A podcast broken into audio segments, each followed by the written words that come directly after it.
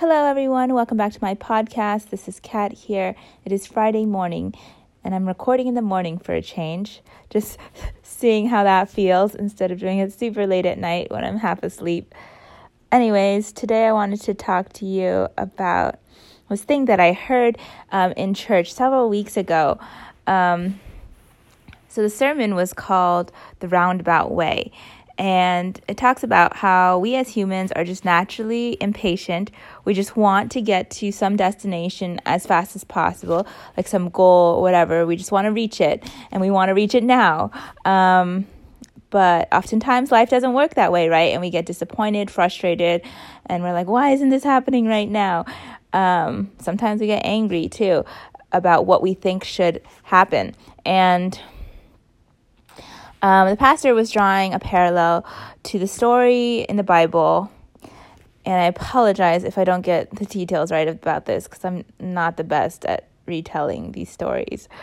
Um, so he was talking about the story of the Israelites who were enslaved in Egypt, and um, basically God tapped Moses to become to lead the Israelites out of Egypt into the promised land where they wouldn't be slaves, where um, they would just have an abundance and just a better life. And the trip, if you look on the map, it would normally take maybe like several weeks if you went there directly, if you went from Egypt to the promised land. But um, God ended up, it ended up taking them 40 years. And I can't even fathom 40 years, like to journey for 40 years. I don't even, that doesn't even register in my mind, like what that would be like. And so the obvious question is, well, if there was a direct path, why did they take this like incredibly long-winded roundabout way? And and um, the lesson is that like God led them through this long path because he wanted to teach them lessons along the way.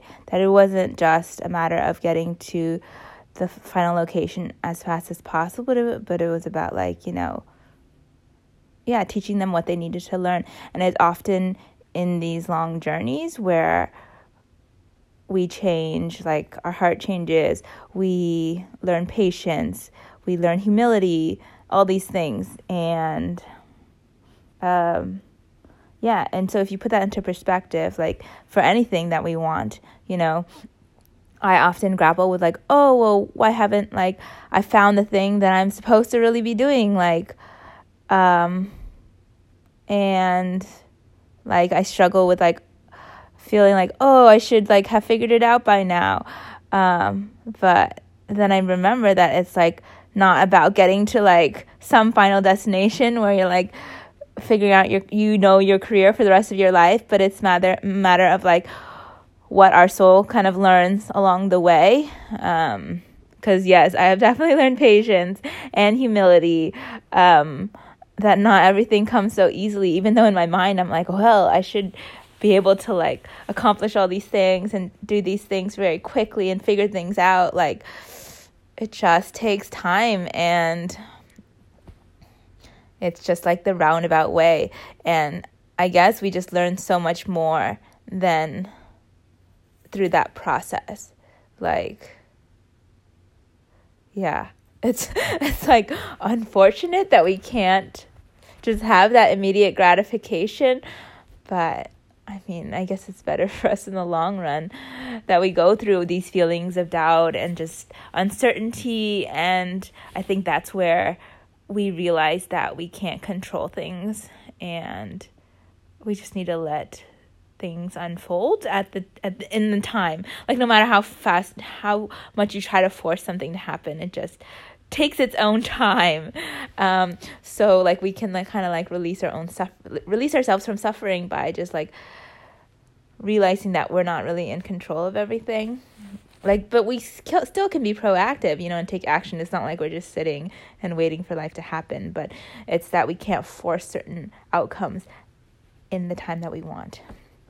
And um, my friend was also mentioning like um because we were talking about like wealth and and like what that means in terms of like our faith um, because we're blessed with so many things and like um, he was saying that like you want a posture of like open hands you know where you're like not gripping tightly onto the the the money basically or the abundance that you have just like gripping our possessions so tightly that you know it just just creates like bad things in the world in, ter- in terms of like you know try everyone trying to hoard things for themselves just doesn't make the world a good place.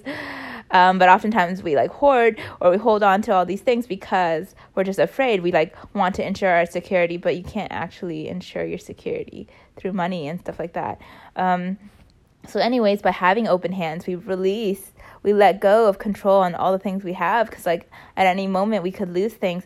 But at the same time um, by opening our hands we're also um, open to receiving um, new blessings and things that we never would have dreamed about so um, i don't know i think it's a beautiful um, i don't know analogy or whatever to think about having open hands. So, those are some thoughts from the last what couple weeks, couple days um, that I just wanted to share with you this morning.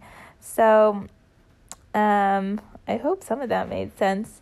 Um, and if I have more thoughts, I will talk to you guys later. Bye.